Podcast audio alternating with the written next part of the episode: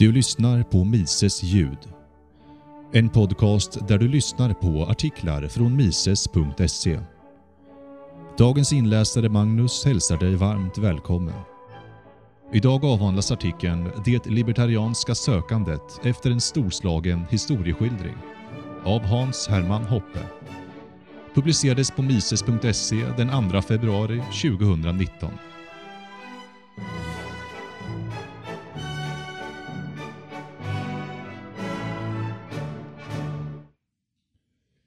Inledning Det är ingen hemlighet att jag inte ser mig själv som en hayekian. Trots det betraktar jag Hayek som en av de stora ekonomerna.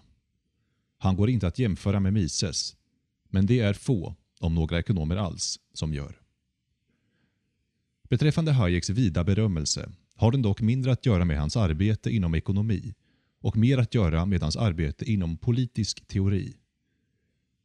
Och det är på detta område jag anser Hayek vara bristfällig. Inte ens hans definitioner på området är sammanhängande. Hans försök till epistemologi anser jag vara mycket bättre eller rent av genialiska. Men inte heller här lever han upp till sin läromästare Ludwig von Mises bedrifter.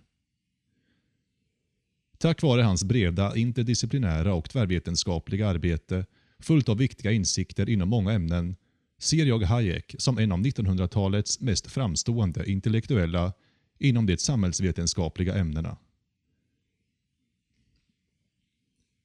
På grund av hans höga anseende citerades Hayek också i Property and Freedom Societys avsiktsdeklaration som lyder citat.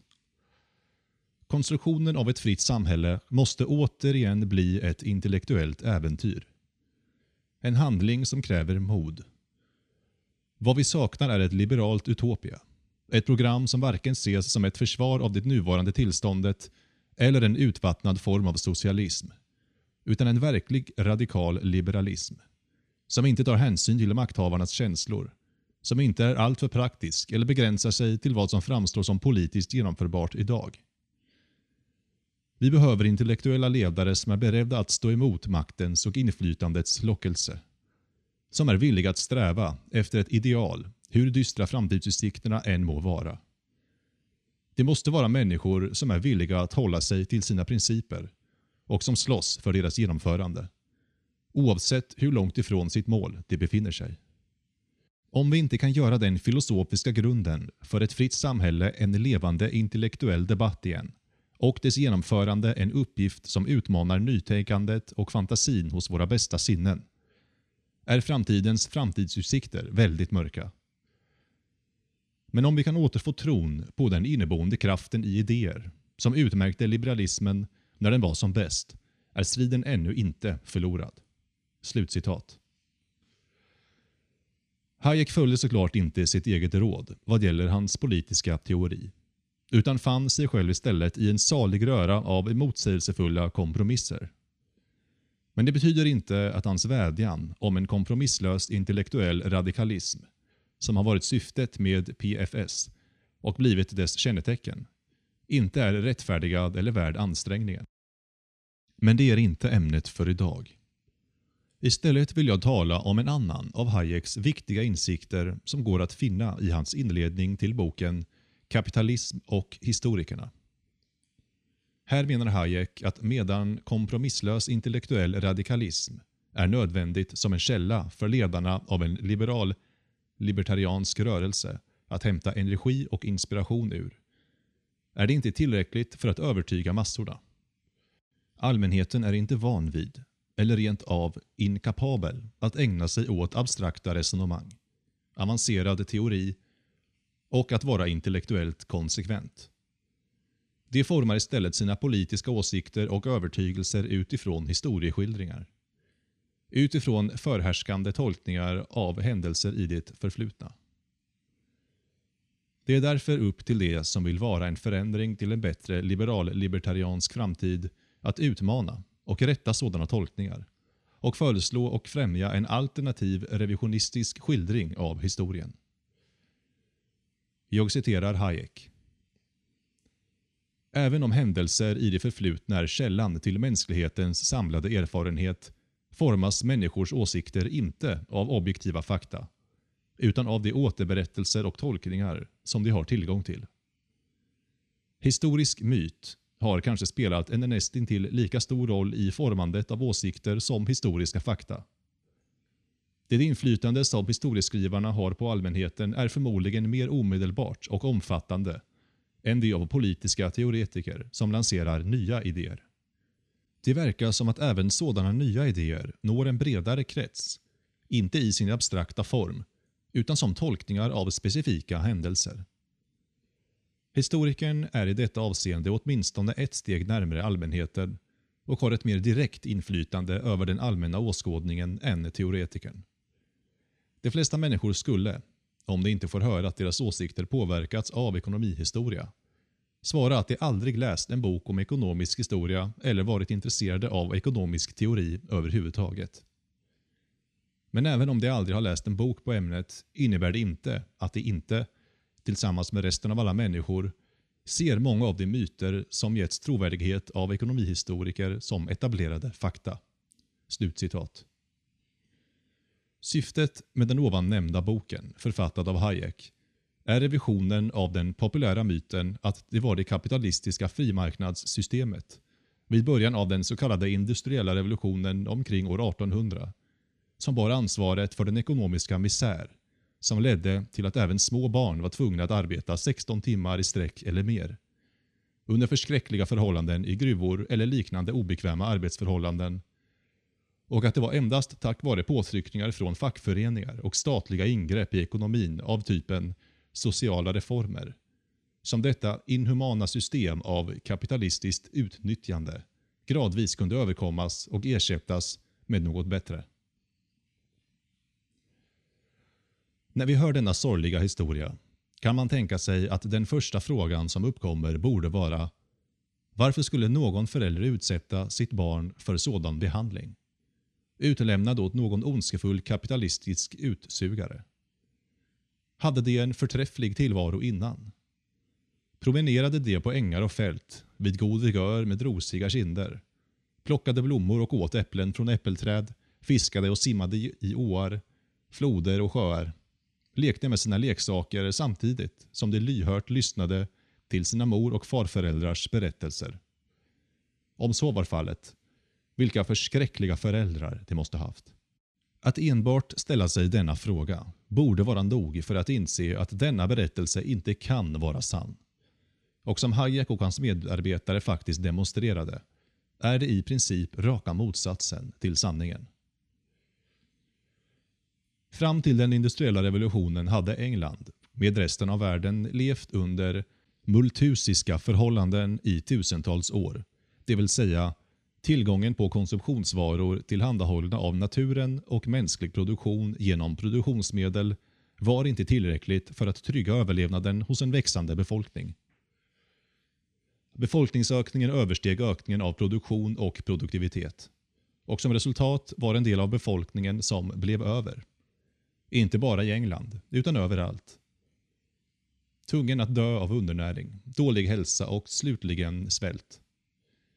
Det är endast med, och efter, den industriella revolutionen som denna situation ändrades i grunden så att den multuristiska fällan kunde överkommas. Först i England, sedan i kontinentala Europa, därefter i de europeiska kolonierna och slutligen i stor utsträckning över resten av världen. Detta gjorde att det blev möjligt att inte bara ha en växande befolkning utan även en växande befolkning med fortsatt förbättrad materiell levnadsstandard. Denna storslagna bedrift var ett direkt resultat av frimarknadskapitalism.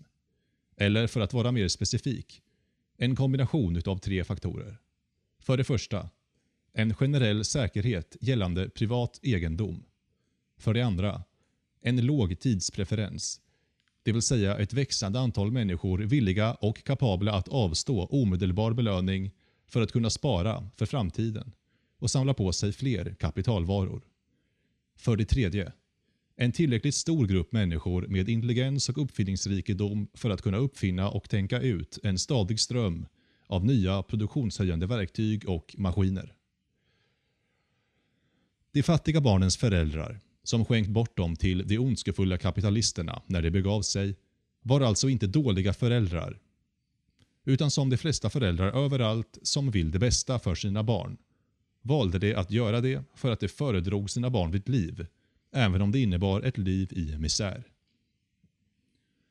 Tvärt den populära myten i vänsterkretsar orsakade kapitalismen alltså inte misären, utan räddade bokstavligen oräkneliga miljoner från att svälta ihjäl och lyfte det gradvis ur deras tidigare tillstånd av nedrig fattigdom.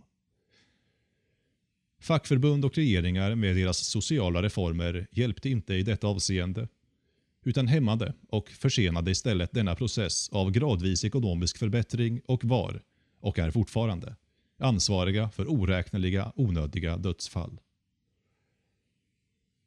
Det finns många relaterade, lika eller till och med mer absurda, myter som framförs av, för att använda Nicholas Talebs term, intellektuella men idioter. Och som är vida accepterade av den stora allmänheten. Till exempel att man kan lagstifta fram en blomstrande ekonomi genom att helt enkelt införa minimumlön. Men varför då inte införa 100 dollar eller 1000 dollar i timmen? Och varför är då exempelvis Indien fortfarande ett fattigt land? Är den styrande eliten i Indien så dumma att de inte inser att de har en magisk formel för att göra landet rikt? En annan myt är att ekonomisk misär kan överkommas genom att spendera mer pengar. Men varför?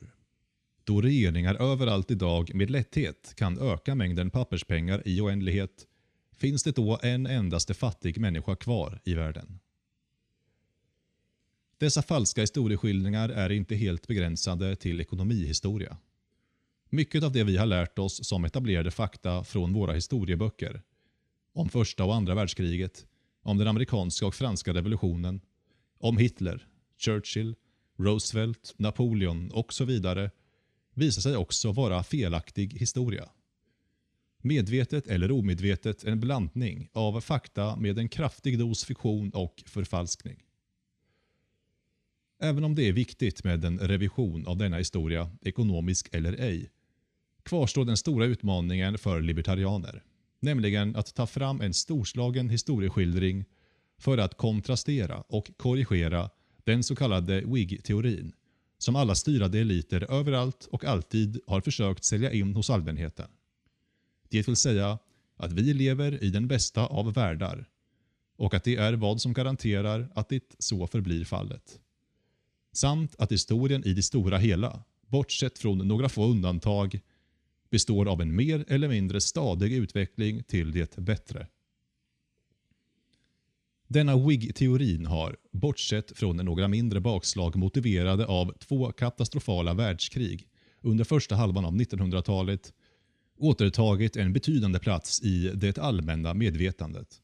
Vilket kan ses på framgången av böcker från Francis Fukuyamas The End of History and the Last Man eller på senare dagar Steven Pinkers The Better Angels of Nature och även hans bok Enlightenment Now. För teorins anhängare är källan till vår tids storhet och vad som kvalificerar den som den bästa av alla tider en kombination av två faktorer. För det första. Aldrig någonsin förut i historien har tekniken och de rationella vetenskaperna eller den genomsnittliga materiella levnadsstandarden uppnått en så hög nivå som idag. Vilket framstår som i stort sett korrekt och vilket har bidragit till att WIG-teorins popularitet och att den har blivit allmänt vedertagen. För det andra.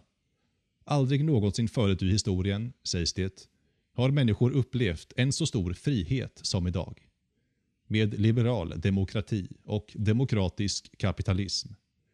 Ett påstående som, sin vida popularitet till trots, jag anser vara en historisk myt. Då graden av frihet samt ekonomisk och teknisk utveckling helt står i relation till varandra leder det mig till slutsatsen att den genomsnittliga materiella levnadsstandarden skulle ha varit ännu högre än den är för närvarande om historien haft en annan gång.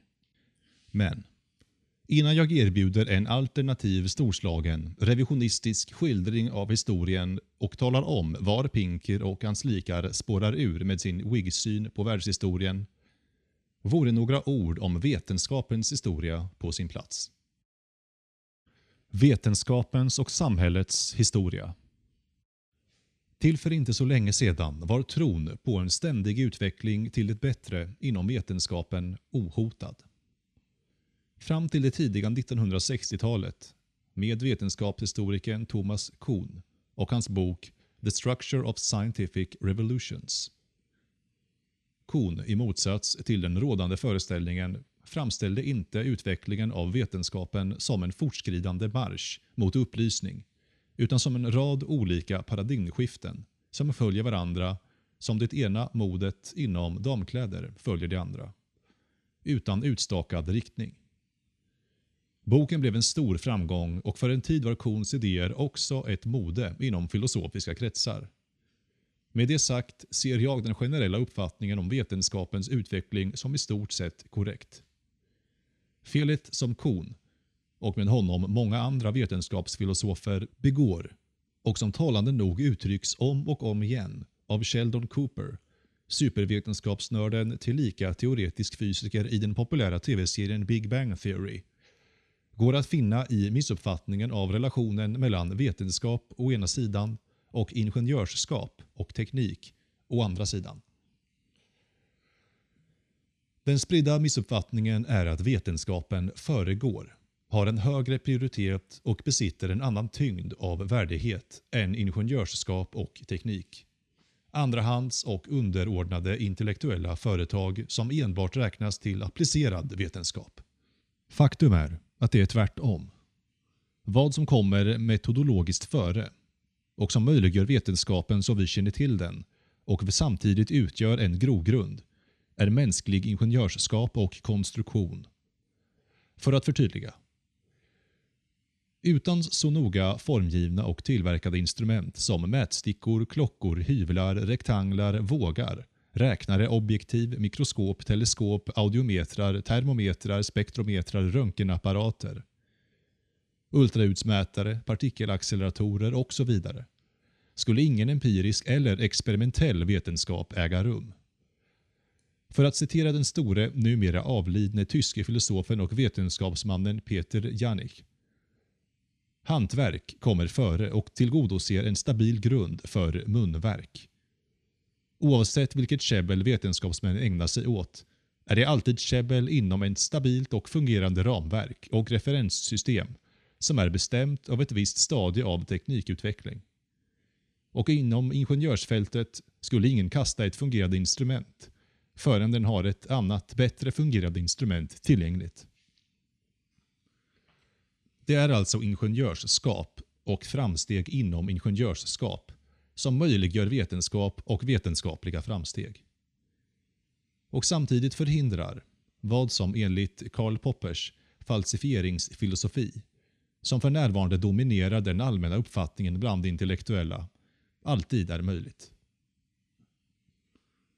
Inte bara vetenskapliga baksteg, utan även sammanbrottet av hela kunskapssystem på grund av den, hävdar man, alltid möjliga falsifieringen av även dess mest grundläggande hypoteser. Vad som förhindrar denna mardröm för att bli verklighet och blottlägger Kuhns relativism och Poppers besläktade falsifieringsfilosofi som byggda på ett grundläggande metodologiskt fel är att förekomsten av hantverk och dess metodologiska prioritet och företräde framför vetenskapens munverk. Med detta stycke avklarat vänder jag mig nu till den falska delen av WIG-teorin, Nämligen den som har att göra med social historia.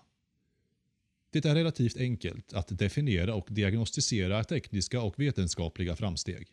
Framsteg sker när vi lär oss åstadkomma något mer, snabbare.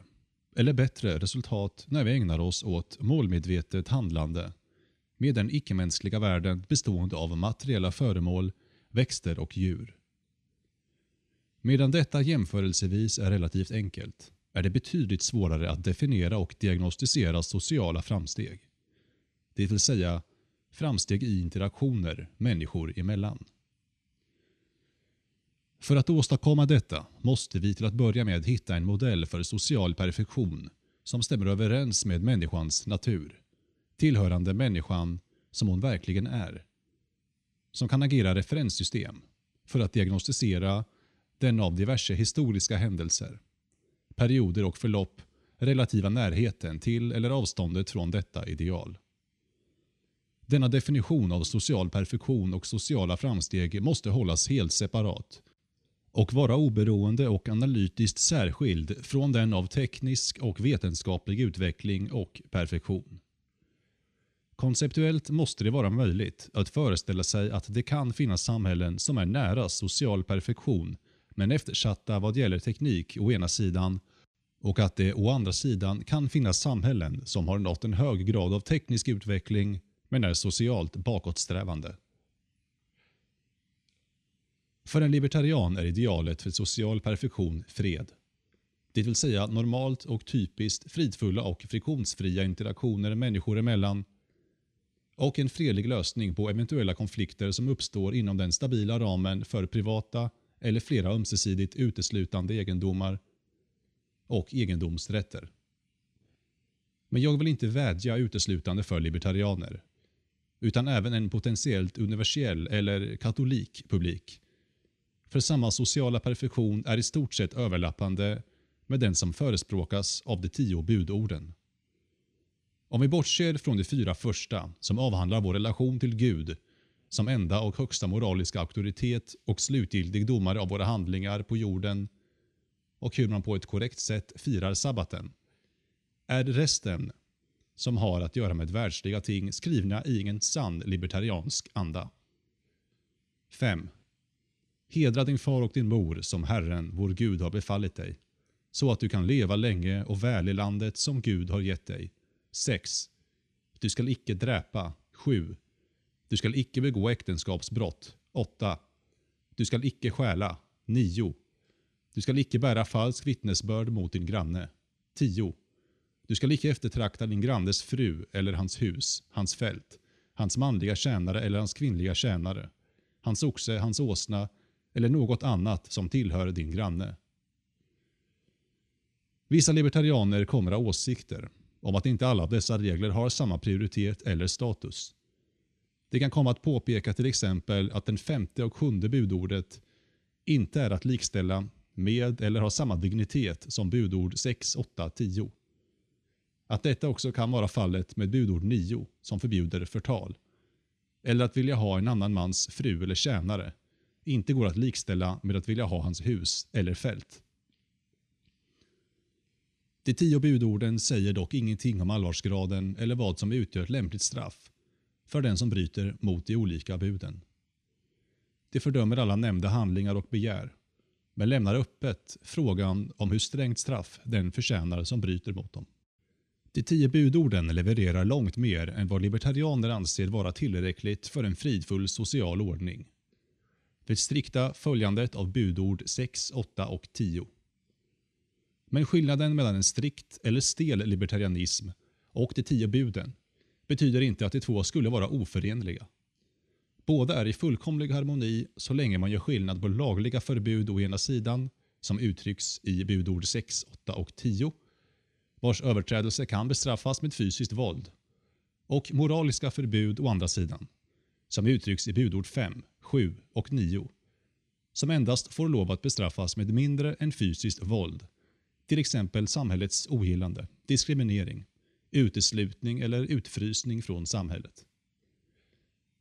Om man ser det från detta perspektivet kan samtliga av de sex uppräknade budorden rent av ses som en förbättring av den strikta och stela libertarianismen givet det gemensamma målet av social perfektion med en stabil, rättvis och fridfull social ordning. Ett samhälle bestående av människor som har för vana att bete sig respektlöst mot sina föräldrar, håna tanken på naturliga ranger, hierarkier och social auktoritet. Som underminerar familjen som institution, som skiter i äktenskapet som institution och ser otrohet som en konsekvenslös, felfri eller till och med befriande handling. Eller som har för vana att håna tanken på personlig ära och ärlighet och gladeligen ägnar sig åt att förtala sina grannar och det vill säga bär falsk vittnesbörd mot sin granne. Ett sådant samhälle kommer snabbt gå under av ändlösa stridigheter och konflikter istället för att njuta av en hållbar och varaktig fred. Om vi nu tar detta bibliskt libertarianska ideal för social perfektion som vårt riktvärde, måste nästa steg vara att ställa en diagnos. Genom denna komparativ utvärdering och rangordnande av historiska perioder och händelseförlopp avseende deras relativa närhet till eller avstånd från detta slutgiltiga ideala mål. En första diagnos av den samtida världen gör gällande i detta avseende. Att även om vi går med på tanken att den dominerande västerländska modellen som bygger på liberal demokrati eller demokratisk kapitalism ligger närmare idealet än de samhällsmodeller som för närvarande tillämpas i andra delar av världen utanför den så kallade västerlandet, kommer det inte i närheten. I själva verket framstår det som klart och tydligt att den motsäger och bryter mot de katolska bibliska budorden och att förespråkarna av denna modell därmed uppenbarligen, även om de inte erkänner det, förnekar och motsätter sig Guds vilja och istället går djävulens ärenden.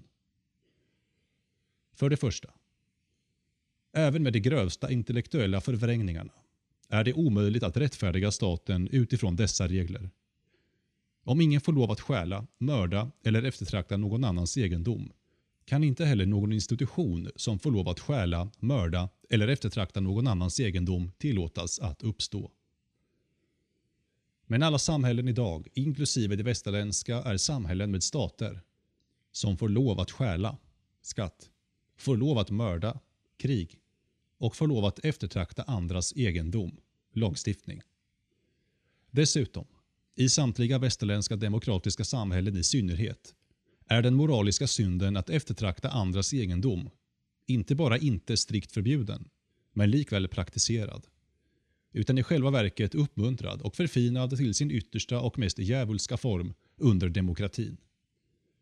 Med demokrati med demokratiska val i centrum för samhällslivet är alla befriade från Guds bud och därmed fria att eftertrakta vad de vill av andras egendom och uttrycka sina omoraliska begär i regelbundna anonyma omröstningar. Sannerligen kan denna liberala demokrati som samhällsorganisation omöjligt vara historiens slut. Varken för en libertarian eller någon överhuvudtaget som valt att ta sig an de tio budorden. Fukuyamas påstående är på gränsen till blasfemiskt. Revisionistisk historia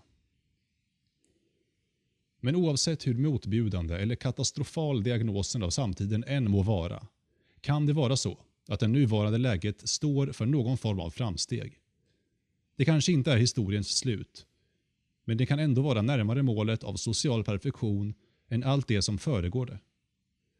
För att motbevisa Whig-teorin en gång för alla är det därför nödvändigt att även identifiera tidigare och därför mindre tekniskt utvecklade samhällen som förhöll sig närmare de tio budorden och kom närmare social perfektion. För att kunna påverka den allmänna diskursen i striden mellan rivaliserande historieskildringar borde motargumentet vara ett stort sådant. Det vill säga, det bör inte baseras på någon liten plats under en kort period, utan ett utbrett och varaktigt historiskt fenomen. Av samma anledning, för att nå ut till massorna, borde exemplet vara sammankopplat både geografiskt och genealogiskt som en historisk föregångare till den samtida västerländska modellen av demokratiska stater och inte heller ligga för långt bort i ett dunkelt förflutet. I mina egna försök till en revisionistisk skildring av västerländsk historia, i synnerhet i mina två böcker, Democracy the God That Failed och A Short History of Man, har jag identifierat den europeiska medeltiden, som också är känd under det bättre namnet latinsk kristendom. Det vill säga den grovhugget tusenåriga perioden från och med romarrikets fall till och med 1500-tal eller tidigt 1600-tal, som ett exempel. Inte ett perfekt exempel, men närmare idealet för social perfektion än något som kom efter och i synnerhet den nu rådande demokratiska ordningen. Föga förvånande sammanfaller detta också med perioden i västerländsk historia som våra nuvarande gudslösa demokratiska härskare och deras hovhistoriker har valt att framställa i mörker. I grekisk och romersk historia kan vi se något av värde, även om den inte, påstår det, lever upp till samtidens höga nivå av social utveckling som uppnåtts först med den demokratiska ordningen. Men vad gäller medeltiden framställs den ensidigt som mörk, grym och full av vidskeplighet. En tid som gärna får falla i glömska och utelämnas i historieböckerna. Varför framställer man just medeltiden i så dåligt dager? För att, som många historiker, gamla och samtida, såklart också har lagt märke till, representerar medeltiden ett storskaligt och varaktigt exempel på ett statslöst samhälle. I enlighet med de tio budorden och därmed också raka motsatsen till den nuvarande etatistiska sociala ordningen. Medeltiden, trots sina många brister, kan sägas vara en gudbehagande, en gottgefallige, social ordning. Medan den nuvarande sociala ordningen, trots sina många bedrifter, står i ständig konflikt med Guds ord och därför måste sägas vara en satanistisk samhällsordning. För att besvara frågan. Satan och hans följare på jorden kommer såklart göra allt i sin makt för att få oss att ignorera och glömma Gud och förlöjliga, besudla och svärta ner allt som har med Gud att göra. Desto större anledning för varje libertarian och gudfruktig katolik att studera och låta sig inspireras av den europeiska medeltiden som historisk period. Något som av en händelse är mycket enklare idag och som troligtvis stöter på föga motstånd från de styrande och deras allt striktare obligatoriska språklagar. Som går under namnet politisk korrekthet. Eftersom sådana studier sedan länge är förpassade till samlingen nördiga och exotiska intressen. Långt ifrån och utan relevans för tiden vi lever i. I standard ortodox historia får vi lära oss, som en kvass i axiomatisk sanning, att staten som institution, det vill säga den systematiska överträdelsen av de tio budorden, är nödvändig och oumbärlig för upprätthållandet av samhällsfriden. Medeltiden och latinsk kristendoms historia visar att detta inte är sant, utan en historisk myt. Och hur man under en lång historisk period lyckades upprätthålla samhällsfriden utan en stat och därmed också utan ett öppet motstånd till libertarianska och bibliska föreskrifter. Medan många libertarianer ser en anarkistisk samhällsordning som ett stort sett horisontell ordning utan hierarkier och olika rangordnade auktoriteter, som något slags anti-auktoritärt paradis, visar det medeltida samhället på ett startlöst samhälle som något helt annat. Friden upprätthölls inte av avsaknaden av sociala hierarkier och rangordnande sociala auktoriteter, utan avsaknaden av allt förutom sociala hierarkier och rangordnade sociala auktoriteter.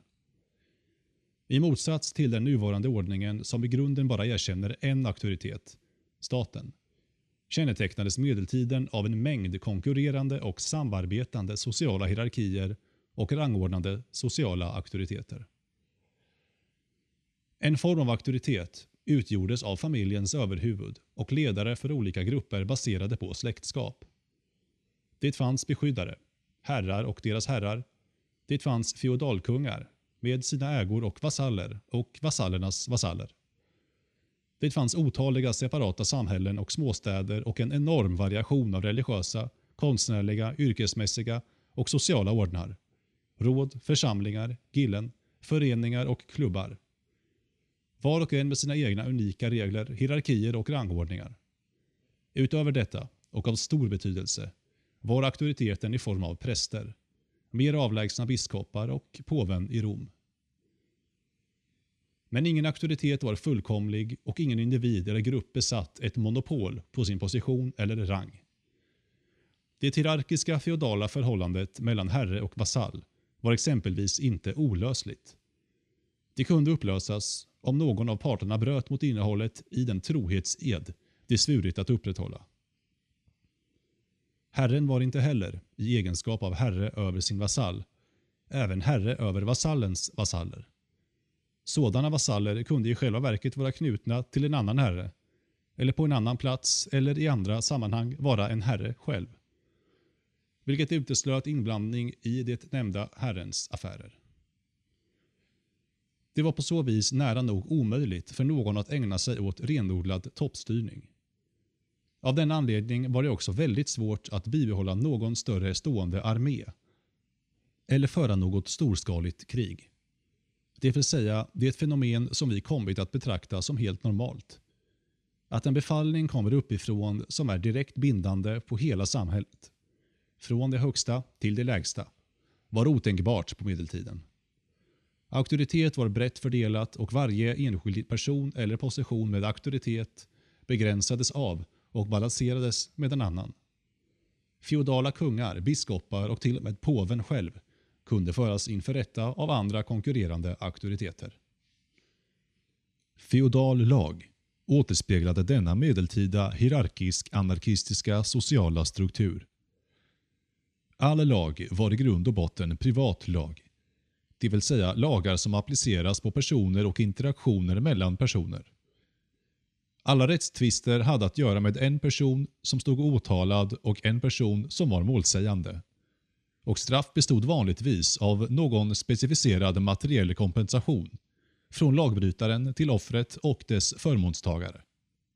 Men denna för medeltiden, speciellt tidig medeltid, centrala karaktäristik som en historisk modell för ett privatsamhälle innebar inte att feodal lag var något slags enhetligt sammanhängande eller konsekvent rättssystem.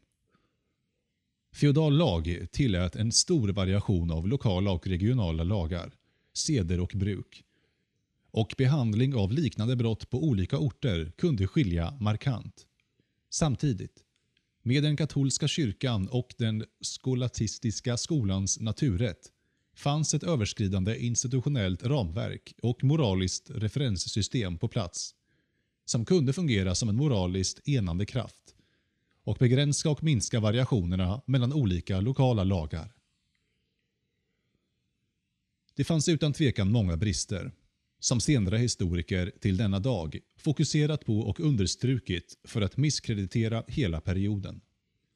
Under medeltiden, under den katolska kyrkans ledning, utsattes slaveriet, som varit ett utmärkande drag för det grekoromerska samhällslivet, för stora påtryckningar och drevs nära nog till utrotning. Men det försvann aldrig helt och hållet. Samtidigt var träldom, som ur moraliskt perspektiv är betydligt bättre än slaveri, men inte helt felfritt, fortfarande ett utbrett samhällsfenomen. Dessutom förekom det gott om småskaliga krig och fejder under hela perioden. Och, som vi aldrig får glömma, var straffen som utdelades i diverse domstolar för diverse brott här och var ibland, åtminstone för våra modern känslighet, extrema. Hårda eller grymma. En mördare kunde bli hängd eller halshuggen, styckas, brännas, kokas eller dränkas. En tjuv kunde få sina fingrar eller händer avhuggna. En som vittnade falskt kunde få sin tunga utsliten. En som begick äktenskapsbrott kunde stenas, en våldtäktsman kastreras och en häxa brännas. Det är framförallt dessa särdrag som standardhistoria ville lära oss att förknippa med medeltiden. För att väcka vår indignation och få oss att känna oss upprymda av tanken på vår upplysta nutid.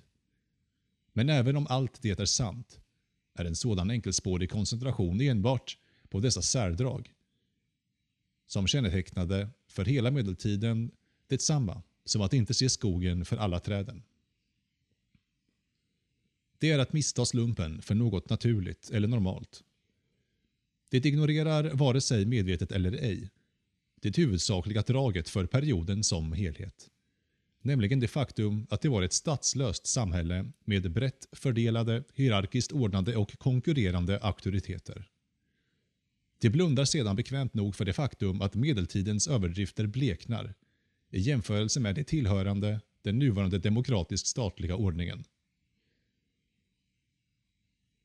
Slaveri och träldom har såklart inte försvunnit i den demokratiska världen. Det alltmer sällsynta privata slaveriet har istället ersatts med ett nära nog universellt system av offentligt skatteslaveri och träldom. Krig har inte heller försvunnit, utan istället vuxit till betydligt större skala. Och vad gäller överdrivna straff vid häxprocesser har det inte försvunnit heller. Tvärtom har det mångdubblats. Statens fiender torteras på samma grymma eller rent av tekniskt förfinade sätt som förr i tiden. Dessutom straffas rutinmässigt otaliga människor som inte är mördare, inte är tjuvar, inte begått mened, inte varit otrogna, inte är våldtäktsmän. Det vill säga människor som lever helt i enlighet med de tio budorden och som en gång i tiden vore lämnade i fred. Ibland med långvarig frihetsberövning eller berövning av all deras egendom. Häxor kallas inte längre för häxor. Med en envåldshärskare på plats är identifieringen av något som misstänkt för att vara en ondskans lakej eller bråkmakare mycket lättare. Och antalet människor som blir identifierade har mångdubblats därefter. Och även om sådana misstänkta inte längre bränns på bål blir rutinmässigt straffade med livslånga ekonomiska följder, arbetslöshet, fattigdom eller till och med svält. Och medan det primära syftet med ett straff under medeltiden var upprättelse, det vill säga att lagbrytaren var tvungen att kompensera offret, är det primära syftet med ett straff idag underkastelse. Det vill säga att lagbrytaren först och främst måste kompensera och tillfredsställa staten istället för offret, som därmed blir offer ännu en gång. En första slutsats Därmed kan vi nå en första slutsats.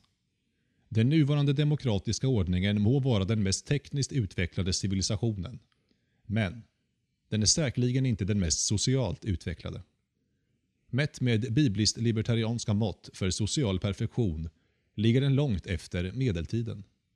Med dessa mått mätt är övergången i europeisk historia från den anarkiska medeltida till den moderna etatistiska eran inget mindre än övergången från en gudsbehagande till en gudlös social ordning. På diverse platser, kortast sammanfattat i min uppsats Från aristokrati till monarki till demokrati, har jag analyserat och försökt rekonstruera denna avciviliserande process, som nu pågått i ett halvt årtusende, och förklara de katastrofala följder och konsekvenser som blir för lag och ekonomi. Jag kan inte upprepa eller sammanfatta något av det här. Jag vill bara belysa den huvudsakliga strategin som alla etatister från en medeltid och fram till idag ägnat sig åt för att uppnå sina etatistiska mål. För att också kunna nå en möjlig motstrategi som kan ta oss ur denna besvärliga situation vi befinner oss i. Inte tillbaka till medeltiden såklart. För allt för många permanenta och oåterkalleliga förändringar har ägt rum sedan dess. Både med hänsyn till våra mentala och materiella förutsättningar och kapaciteter. Utan till ett nytt samhälle som tar lärdom av att studera medeltiden och förstår och känner till den huvudsakliga orsaken till dess förfall. Strategin lades ut från en kvasilibertariansk, statslös medeltida utgångspunkt och riktades först och främst till det översta skiktet i den sociala hierarkin, i synnerhet feodalkungar. Enkelt sammanfattat. Istället för att förbli endast en primus inter pares måste du bli solus primus.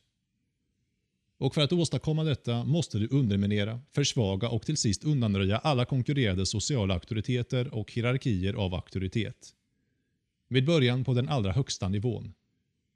Med dina främsta konkurrenter och därifrån ner till den mest grundläggande och decentraliserade nivån av social auktoritet bestående av enskilda familjer och hushåll.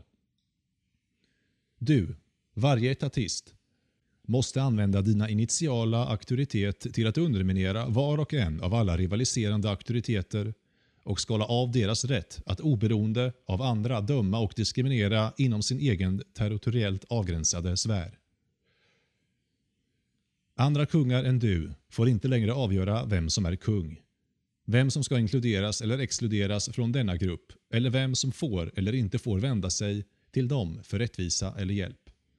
Och på samma sätt för alla andra nivåer av social auktoritet, för herre och vasall.